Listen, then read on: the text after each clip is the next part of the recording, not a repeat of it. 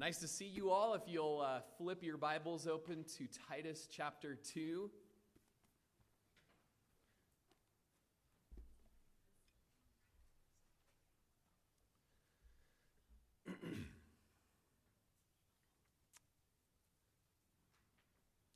Will you guys stand with me and we'll read uh, verses 11 through 15 together this morning?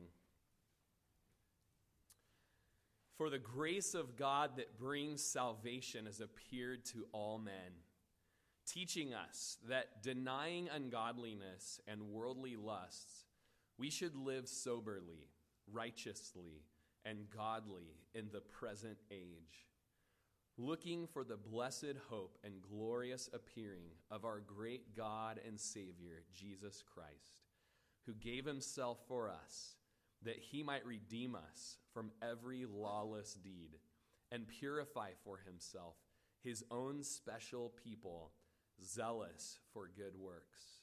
Speak these things, exhort and rebuke with all authority. Let no one despise you.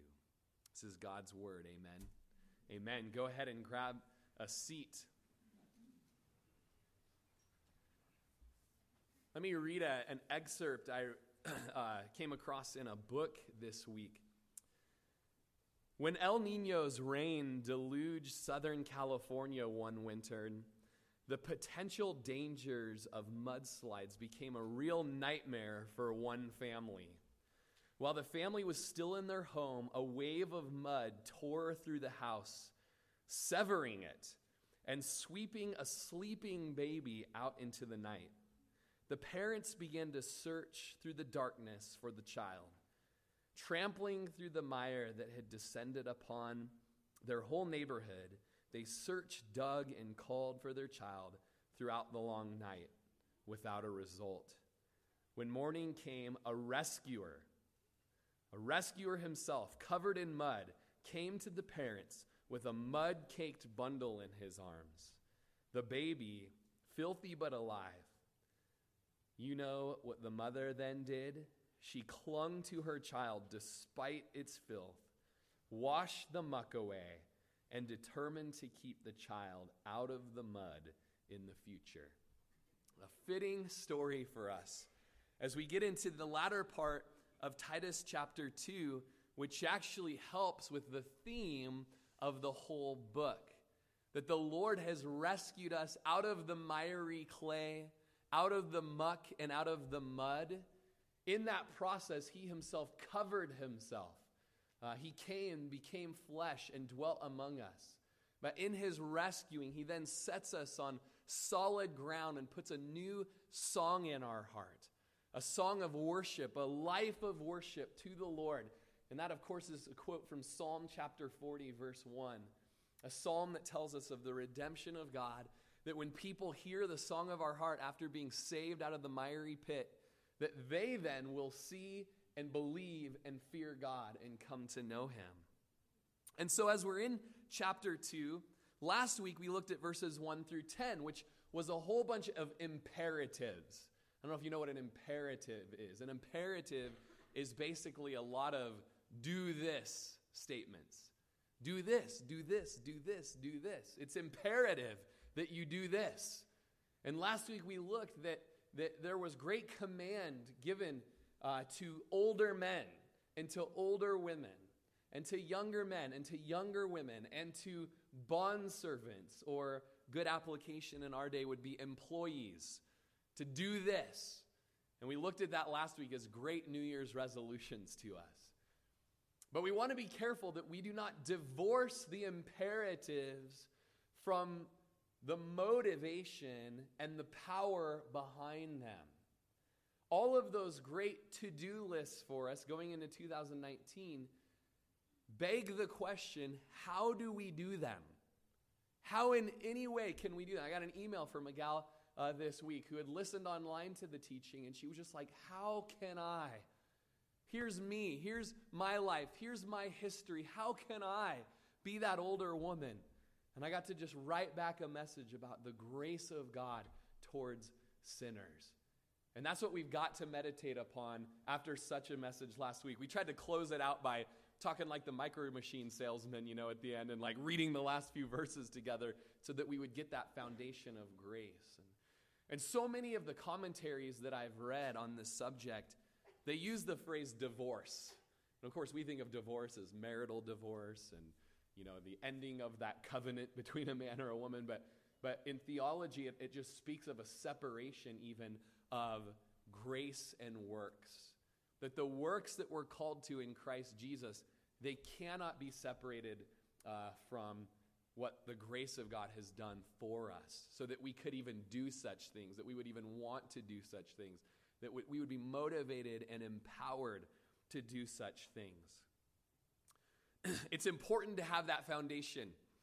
And, and no matter where you're at in the Bible, look for that. You know, a lot of times we just like to read, you know, the commandments and, and try to pull ourselves up by our own bootstraps and give ourselves something to do. But, but we can't do it. We never could do it. If we could do it, then Jesus wouldn't have had to come. It's by grace that we're saved, and it's by grace that we will work out our own salvation with fear and trembling. For it is God who wills and does within us to live according to his good pleasure, the book of Philippians tells us. Graham Goldsworthy, uh, a theologian and a preacher, wrote this Exhortations without the gospel are legalistic. To say what we should be or do and not link it with a clear exposition of what God has done about our failure to be or do perfectly as He wills is to reject the grace of God and to lead people to lust after self help and self improvement in a way that would call a spade a spade is godless. In other words, if the pastor is simply telling the people what they must do or what they mustn't do without explaining what Christ has done both in his life of perfect righteousness and his making of atonement for all of our sins, then what actually happens is the people begin to think of what they're supposed to do is fix themselves, change themselves, renew themselves, remake themselves. And so it becomes a tyranny and eventually leads people to either become a kind of crazy or horribly discouraged or actually tell lots of lies that are clearly not true about themselves. So it's important that we not separate the imperatives from the indicatives. Okay? These are great vocab words for all of us today, okay? Check this out. This is good rule of thumb as you're reading through the Bible and applying it to your life. The redemptive indicatives, okay? Indicatives. Think of an indicator on uh, your truck. You're turning your truck, so you click the little indicator. Blink, blink, blink, blink, blink, blink, blink, blink. It tells people what's going on, okay? The indicator of our redemption, that is, that God in Christ Jesus has died for us to save us from our sins and to set us apart for a life for his glory. That great story of the gospel, the redemptive indicative, always leads to moral imperatives. Okay? Moral imperatives are you've got to live this way. Whenever you get to the Bible and you're reading the do this, do that, kind of fly up to 30,000 feet where you're reading and search the before and after verses and say, hey, where is God telling me why I should do this? And where is God telling me how I should do this? Because our favorite thing to do is to take a Bible verse and make it an evangelistic cigarette and just strip it out, drag on it, and toss it away, where we take it away from the meaning that it really genuinely has in the Bible for us. Okay? That being said, when we come to verse 11, we're coming to the redemptive indicative. Can you guys say redemptive indicative? Redemptive indicative. Sometimes just saying it like takes the fear. Like, I'm not scared now. Okay, I said it. I looked it in the eye. It growled a little bit. We can move on with life. Okay? And what we get to, verses 11 through 14, is a grace that teaches. We get to a grace that teaches, or a theology, what might be known about God, that leads to ethical living. Theology leads to ethics. Indicatives lead to imperatives. Creed leads to conduct. It's a story of the Bible. And so let's look at verse 11. For the grace of God that brings salvation has appeared to all men. Boy, if you got a pen or, or a highlighter, man, maybe just underline that word grace. Such a beautiful, beautiful word. We've, we've done whole sermons on it in the past. That just the, the phrase itself is so beautiful that, that people name their children grace. They, you know, they uh, write songs about grace. Um, man, when you think of the amazing grace, how sweet the sound is the slave trader uh, became a Christian and wrote about how could God save a wretch like me. Uh, it's a beautiful word. It's a beautiful living truth. The grace of God. It speaks of the kindness and the goodwill of God that does the work of salvation. It does the work of pulling us out of that quicksand, pulling us out of that miry pit. It gives light to all men.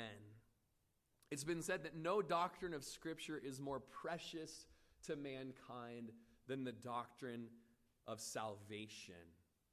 And no word is more crucial to the doctrine of salvation than that word grace. Doesn't it just kind of make you want to just sit back and just think about grace? Good, because that's what we're going to be talking about today and in the home groups this week. Let's think about it a little more, looking at some other good cross references. Let's look at Romans 5 20. it says, Moreover, where the law entered, that the offense might abound. But where sin abounded, grace abounded much more so that as sin reigned in death, even so grace might reign through righteousness to eternal life through Christ Jesus our Lord. Romans speaks about how the law that was given through Moses, although the law was pure and good and profitable, it was not the means for us to be righteous. Rather, it was the way for us to show we could never be righteous on our own because we just fail and fail and fail. And so, where we have the commandments, like the Ten Commandments, and those imperatives of Scripture, and we see that we fail and we just can't do it, that's when grace enters in. We see that grace abounds in our weakness, and we're able to just fall on grace and rest in grace and let grace reign in our life. Let grace, if you quote it in Romans 5, let grace reign in our lives through righteousness, through righteous living. So, isn't grace such a beautiful thing? Because, man, you just start looking at all the thou shalt nots and you're like, but I did. But I did. But now what do I do? Oh, well, I'll just, you know, hunker down and try harder for tomorrow. Dang, did it again, you know. But then when grace comes in, it changes us from the inside out and it begins to reign in us towards righteousness. As Ephesians 1 7 says, In him we have redemption through his blood, the forgiveness of sins, according to the riches of his grace. So, just rich grace being given to us, so much so that his own blood redeems us from our sins. And we're going to look at that word redeem in just a little bit in Titus. And then go one chapter past in Ephesians 2, verse 5. Even when we were dead in trespasses, so that's the bad news today. Dead in, you guys know what trespassing, I mean, we're in Prineville. You know what trespassing is. I mean, I grew up on a ranch where we were chasing down, I always say it, trespassers. You know, that's a little Bonanza, Oregon talk for you. Trespassers. You know, sit on a ridge with your rifle pointed at the guy while your uncle confronts him. You know, something good's probably going to happen. Luckily, I'm a bad shot, but never shot anyways. But, you know, trespass, that's bad, right? I mean, we have erred, we've crossed the line. All right? We're dead in trespasses. But he made us alive together with Christ. That's the good news of grace. Dead in sin, alive in Christ. I just breathed a little bit better right there thinking about it. How about you? For by grace you've been saved. And then as you jump down to verse 8, for by grace, it says it again, for by grace you've been saved through faith. And that not of yourselves, it's the gift of God. Grace, such a beautiful thing. This word grace, and it's prefaced with for. For the grace of God, back in our text, verse 11 of Titus 2, for the grace of God connects God's commandments and grace. It shows that God's commands towards old men, old women, young men, young women, and employees, it's all rooted in grace. And then we're moving into the rest of the chapter here the doctrinal foundation for practical instruction. So here's what should be believed about God so that we can live out uh, righteous living for God. Okay? And I love this quote from Hughes that says, Grace, we know, annuls our works as the means of securing or maintaining God's salvation. So we know that as Christians. And this is a beautiful quote, it's a beautiful way to phrase it. Grace annuls us really hunkering down and working hard as the means of, first of all, being saved, forgiveness of sins, going to heaven, knowing God, being reconciled with God. And it also annuls works for maintaining relationship with God. When we're in grace, we know that we're no, none the better and none the worse based on our behavior today, but we're the better for it because of God's behavior, because of Christ Jesus' behavior. We are seen by God through Christ Jesus as always obedient. Isn't that a wonderful thing? But what that makes us want to do is always be obedient. It's such a wonderful thing. It's such a mind blowing thing. It's so counter the economy of the world that it causes us in our hearts to leap for joy, leap with gratitude, leap with thanksgiving, and then have purpose. Okay? So, this grace of God that brings salvation, pulls us up out of that miry pit, it has appeared to all men. And two, uh, two times here, we're going to see the word appeared in this section. Appeared. And I like it. It's the word epiphany. Epiphany. You ever use that in common language? If you have, you've probably heard this. I had an epiphany. And somebody says, What? Did it hurt? Yeah, right? Yeah. Nobody else has heard that? Man, I thought that was common. Okay, so I had an epiphany, all right? And, and that can also mean I was illum- there was illumination that happened, right? And uh, I was like, whoa, did it hurt? Um, the, the grace of God appeared to all men. When men have the grace of God preached to them, there's an epiphany.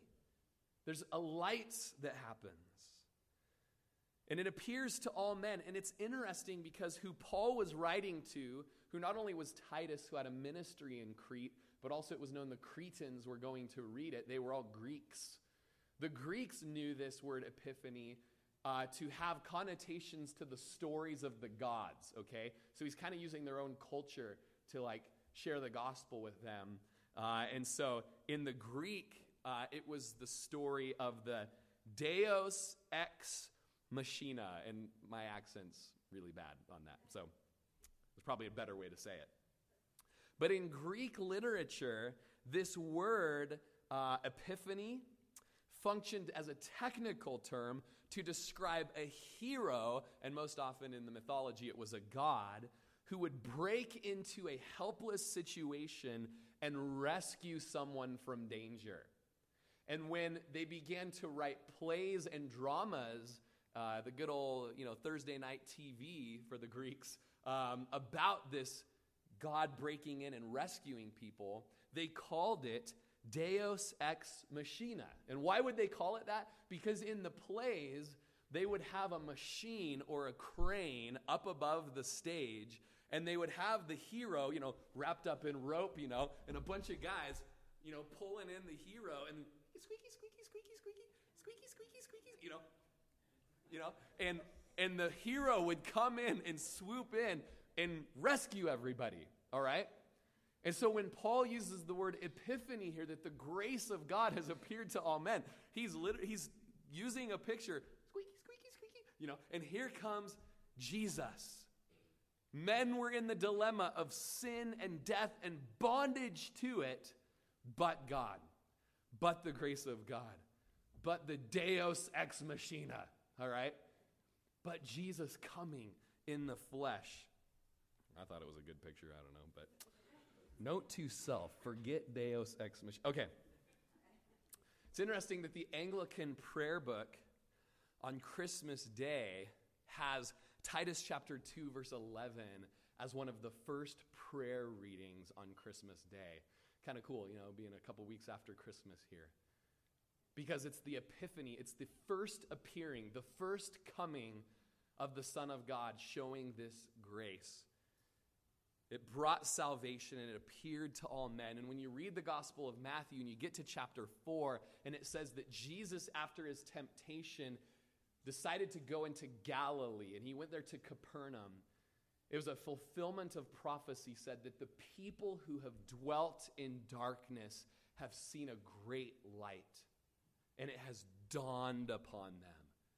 And that's what's happened in the gospel. People who have dwelt in darkness have had an epiphany. They have seen a great light in Christ Jesus. So often that same prayer book is it's tied to this verse is tied to Malachi chapter 4 verse 2 that says that the son of righteousness shall arise with healing in his wings. And that's what's happened in the gospel. The son of righteousness has arisen. The people who've dwelt in darkness have seen a great light when the Son of Righteousness arises, came with healing in his wings. And that healing is available here 2019 years later. Isn't that incredible that his grace extends this far? Is there a person in this room who doesn't need the Deus Ex Machina to come on in, swoop into their life, and bring redemption and healing and forgiveness and just save you out of just that that pit that you're in. The day has dawned, and it's dawned to all men. And as we know, with a, a missionary perspective, this isn't speaking so much that the that every man who's ever lived has seen and heard the gospel, because we know that that's not the case. When you look at the Great Commission, when you look at uh, the missionary plan of God, that every nation would hear and that is the ultimate goal. It hasn't happened yet. So there's still a mission out there that all men would hear.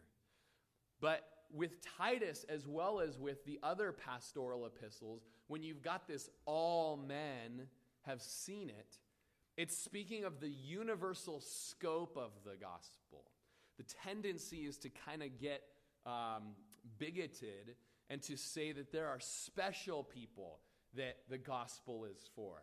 There are special races, there are special genders, you know, there are there are special demographics and income bases that the gospel is profitable for or that is pleasant to share with.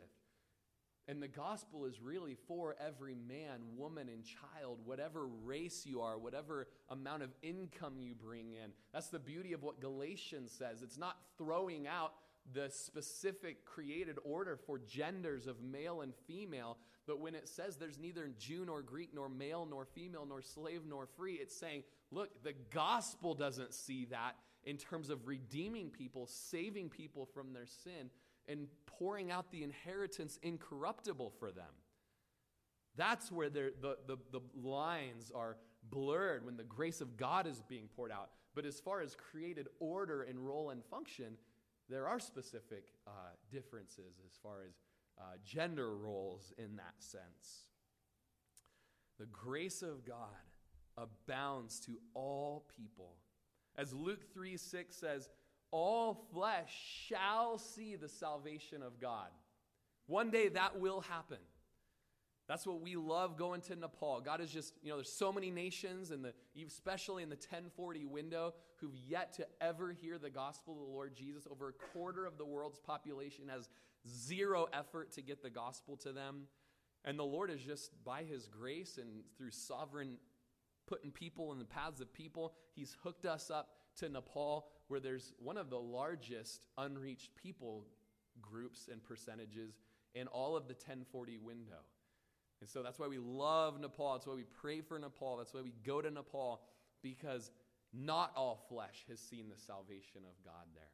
And God's going before, and He's giving people dreams and visions, and they're seeing the Lord who's preparing them to have the gospel preached by gringos like us.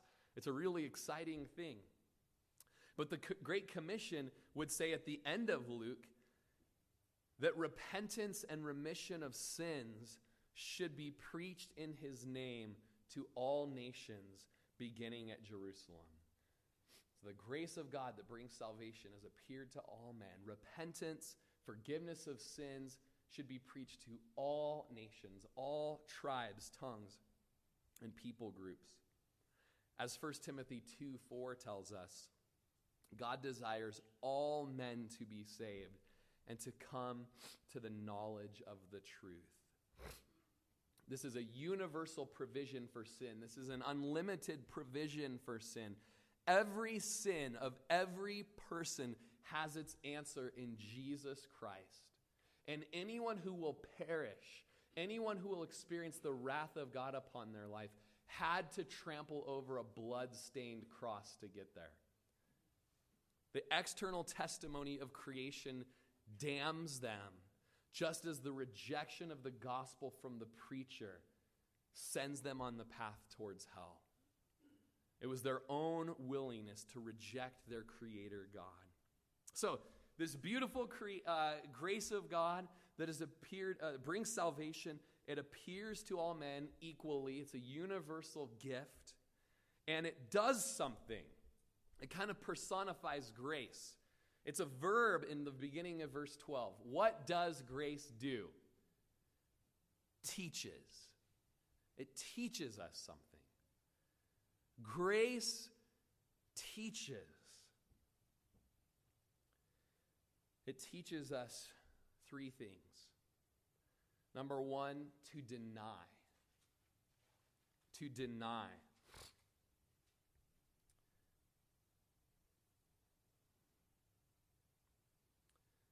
It disciplines us to deny.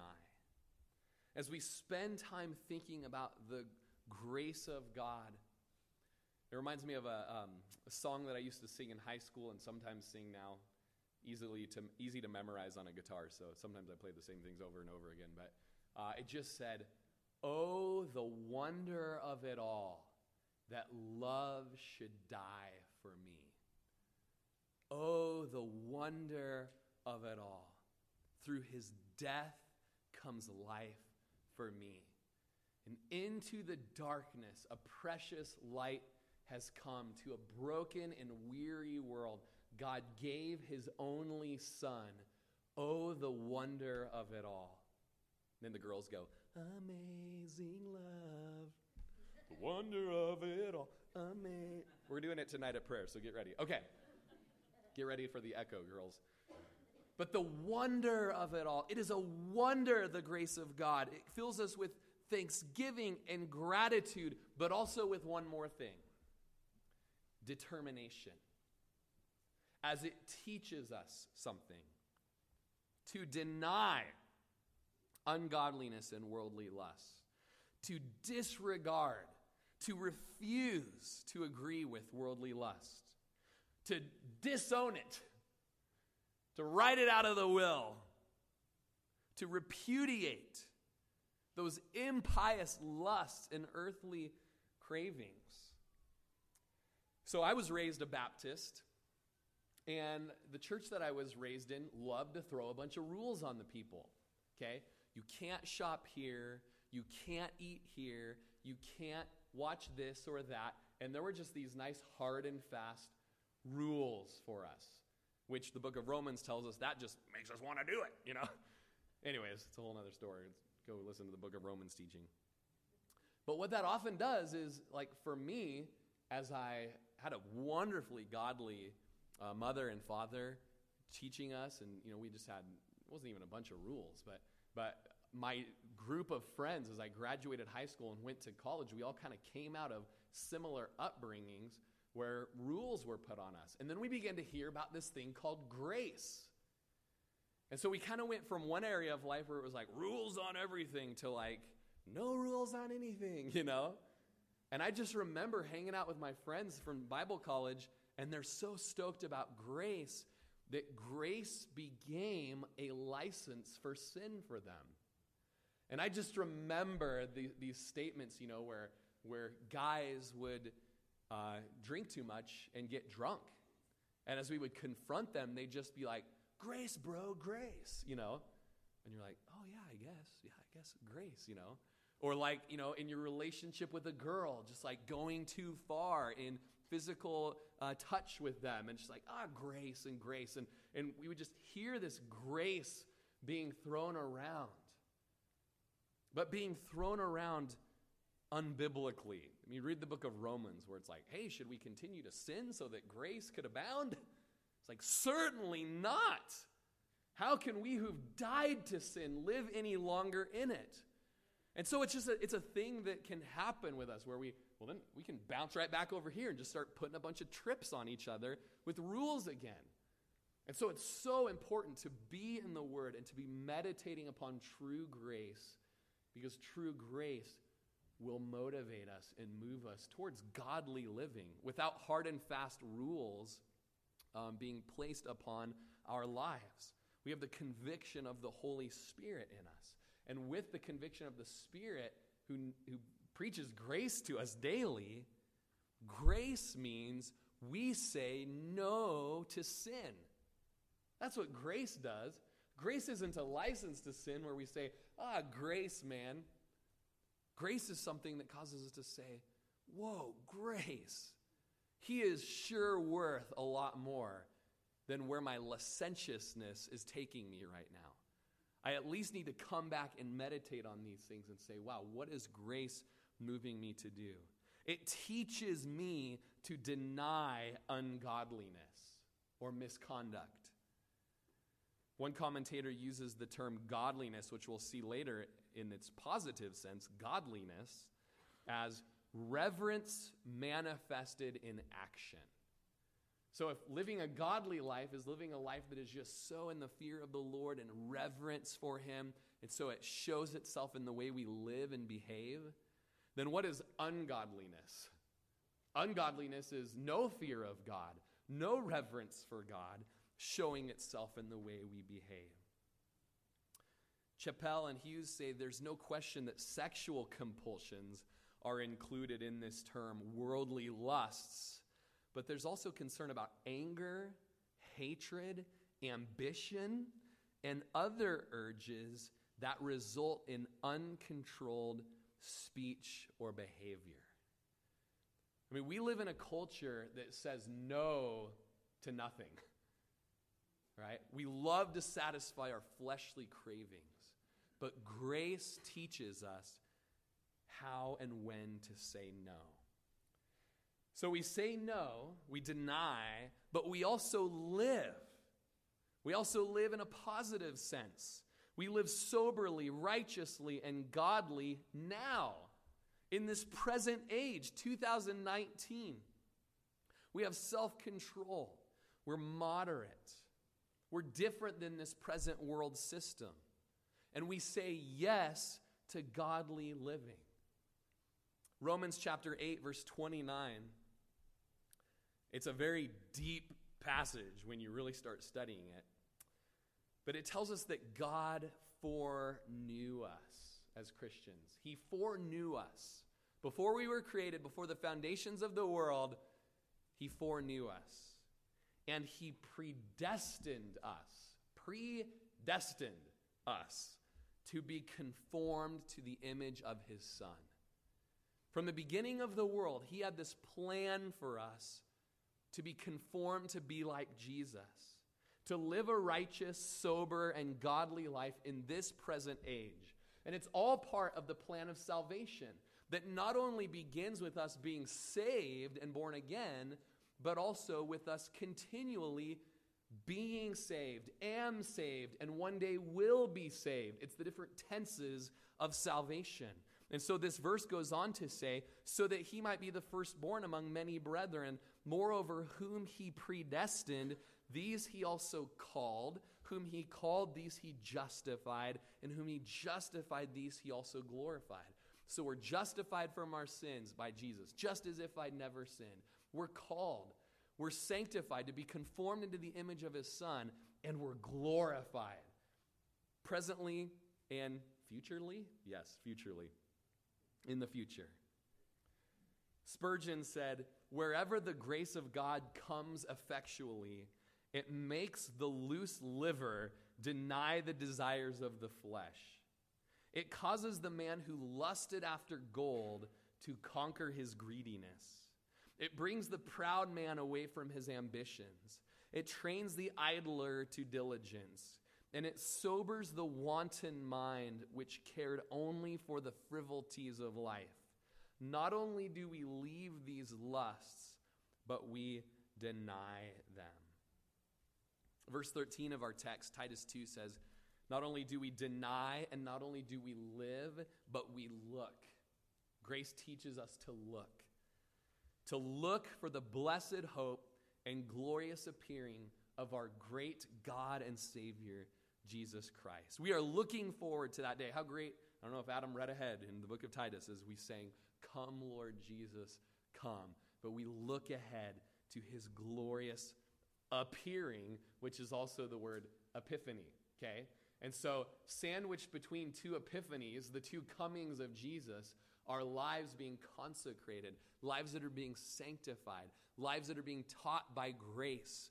Grace that teaches us to deny sin and to live for righteousness and to look for the second coming, to the second epiphany, the happy hope of God and his glorious appearing. And how wonderful, if you've got your pen, you might underline that Jesus is called God in this verse. He is our great God and He is our great Savior. Part of the mystery of the Trinity is that there is one God, but three persons, all right? It's a great deep study to do, and it's a mystery still. You'll still have a little bit of a headache at the end of studying it. But that God the Father is God, God the Son is God. God the Holy Spirit is God. The Son is not the Father. The Spirit is not the Son. The Spirit is not the Father. The, I mean, that's like, there's a lot of different combinations there. But basically, they are distinct in personality, and yet they are unified in value. All right? And here we have Jesus, our God, Jesus, our Savior, and He will come back. And we look for that. We long for that, and we love that. But you know, more than the rapture of the church or the second coming of Christ being some sort of pet doctrine that we should get in fights with at people at various conferences or coffee tables, you know, the rapture of the church is something that should lead us towards godly living.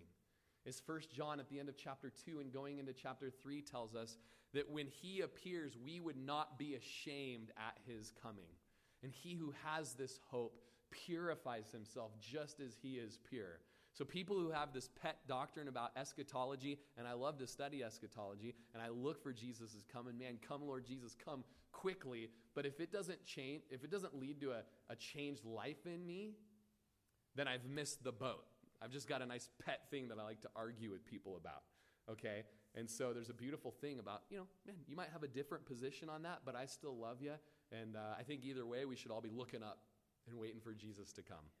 All right?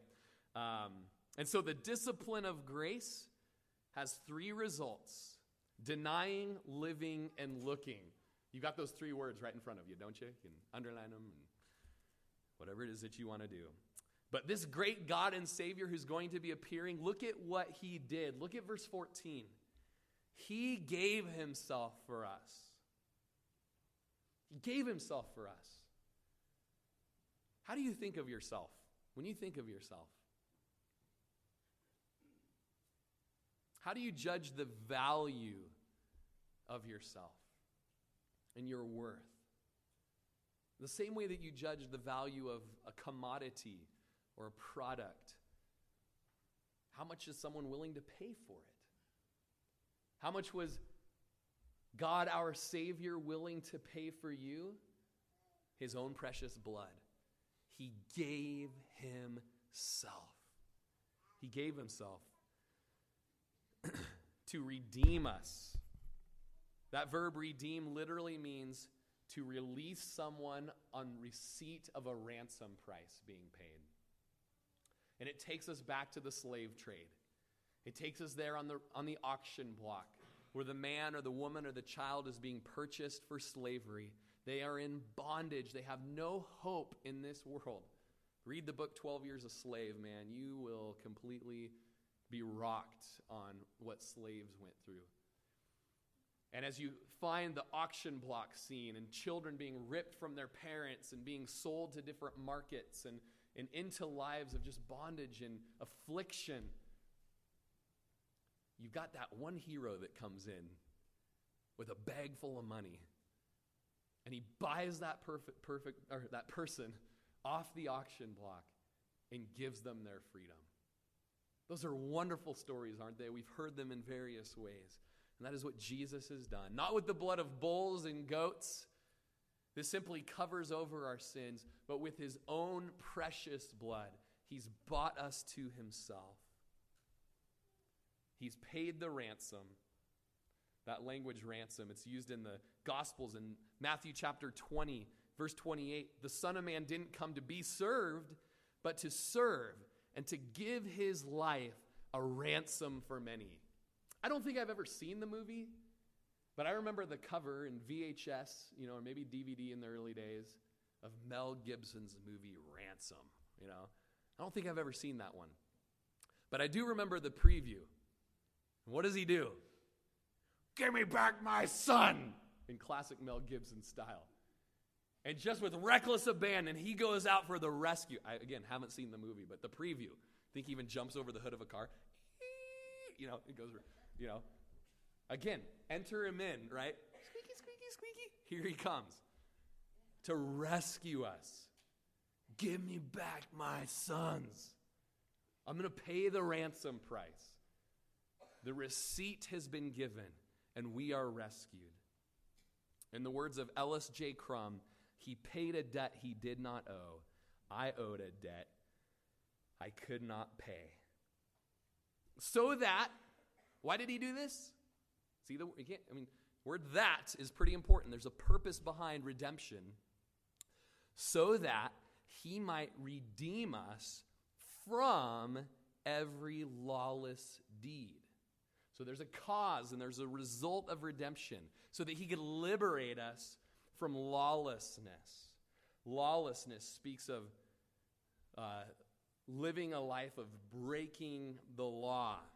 I'm so glad that we're just above that. You know, that's not us, right? Okay, confession time. Brother in law shows up to town this week with special fireworks for New Year's Eve, right? What's the harm? We've all been out there, right? Jake, don't listen. Plug your ears. Okay. Okay. We've all been out there, 4th of July. We're all doing the little sparklers and the little snakes that poo out a little ash, you know. Sorry, but that's all I can think of. You know? And you're the schmuck there with the little. And then there's the guy down the street that's like, boom, baby, yeah. And you're like, okay, that is so wrong, you know. Tell brother in law shows up New Year's Eve with like 11 big bangers from Washington. All right? What's the harm? Show the kids New Year's Eve. Everybody does it. Still not listening? Kick it. You know, boom, boom, boom, boom. Probably in the 15 minute period. Boom, boom, boom, boom, boom. Kids are, yee. And we go and we clean it all up. We go inside. About 20 minutes later, Lindsay's putting Tatum to bed. Oh, There's a police officer outside looking through our garbage can. You know, and we're all sitting there like, oh, well, you know, we're done and we're inside and it's been enough time. Like, what's the big deal? You'll notice my neighbors, the brats, aren't here today. So, um, anyways, you know, ding dong, you know, and, and he, you know, go and open the door, and here is this Romans 13, beautiful minister of the gospel of God, as Romans, you know, 13 says. A minister of God. And if you don't want to be afraid, then don't do anything bad. All right? And so here she is, and we step outside, and just immediately she informs us that we're being recorded, you know. well, that's good to know, you know. Seems to be the problem, officer. You know?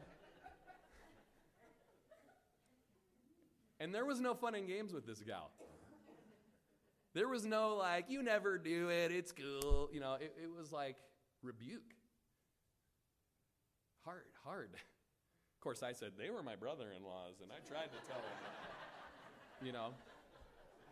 And then as she saw that we were respectful and repentant, you know, she smiled and was good and then left. And, and then about five minutes later, I get a text from Sandy Kerbo. hey, we just installed the, uh, the radio walkie, police walkie talkie app on our phones. You know, we heard your name over the airwaves, and, uh, you know, do you need us to bring the bail money or, you know, some Christmas cookies, you know?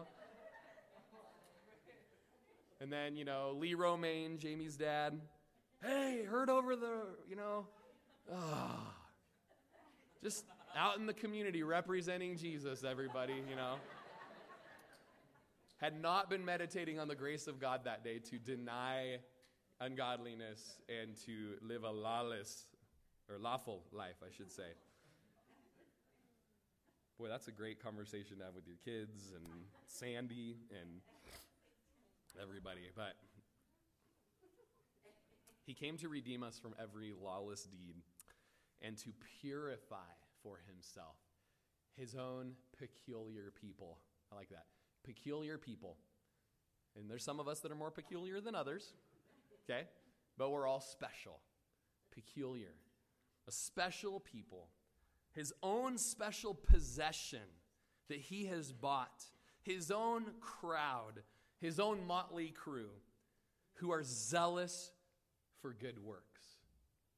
The grace of God moves us and teaches us and makes us zealously adherent to good works.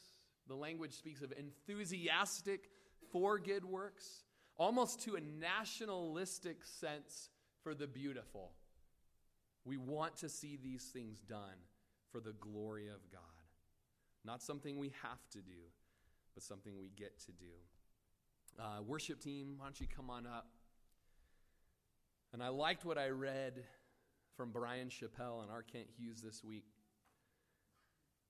It says the dynamic of how you can come on up, I really will end. Okay. The dynamic of having the love of God create an intolerance for sin is what the Puritans called the power of new affections. What will ultimately make us holy is not willpower or guilt, nor an inspiring message, but deep apprehension of the mercy of God in Christ. The resultant love for God drives out and replaces our natural love for sin. The Puritans taught this truth with the image of the oak tree, a variety of, a variety of trees whose leaves, though they were dead, stuck to their branches throughout the winter.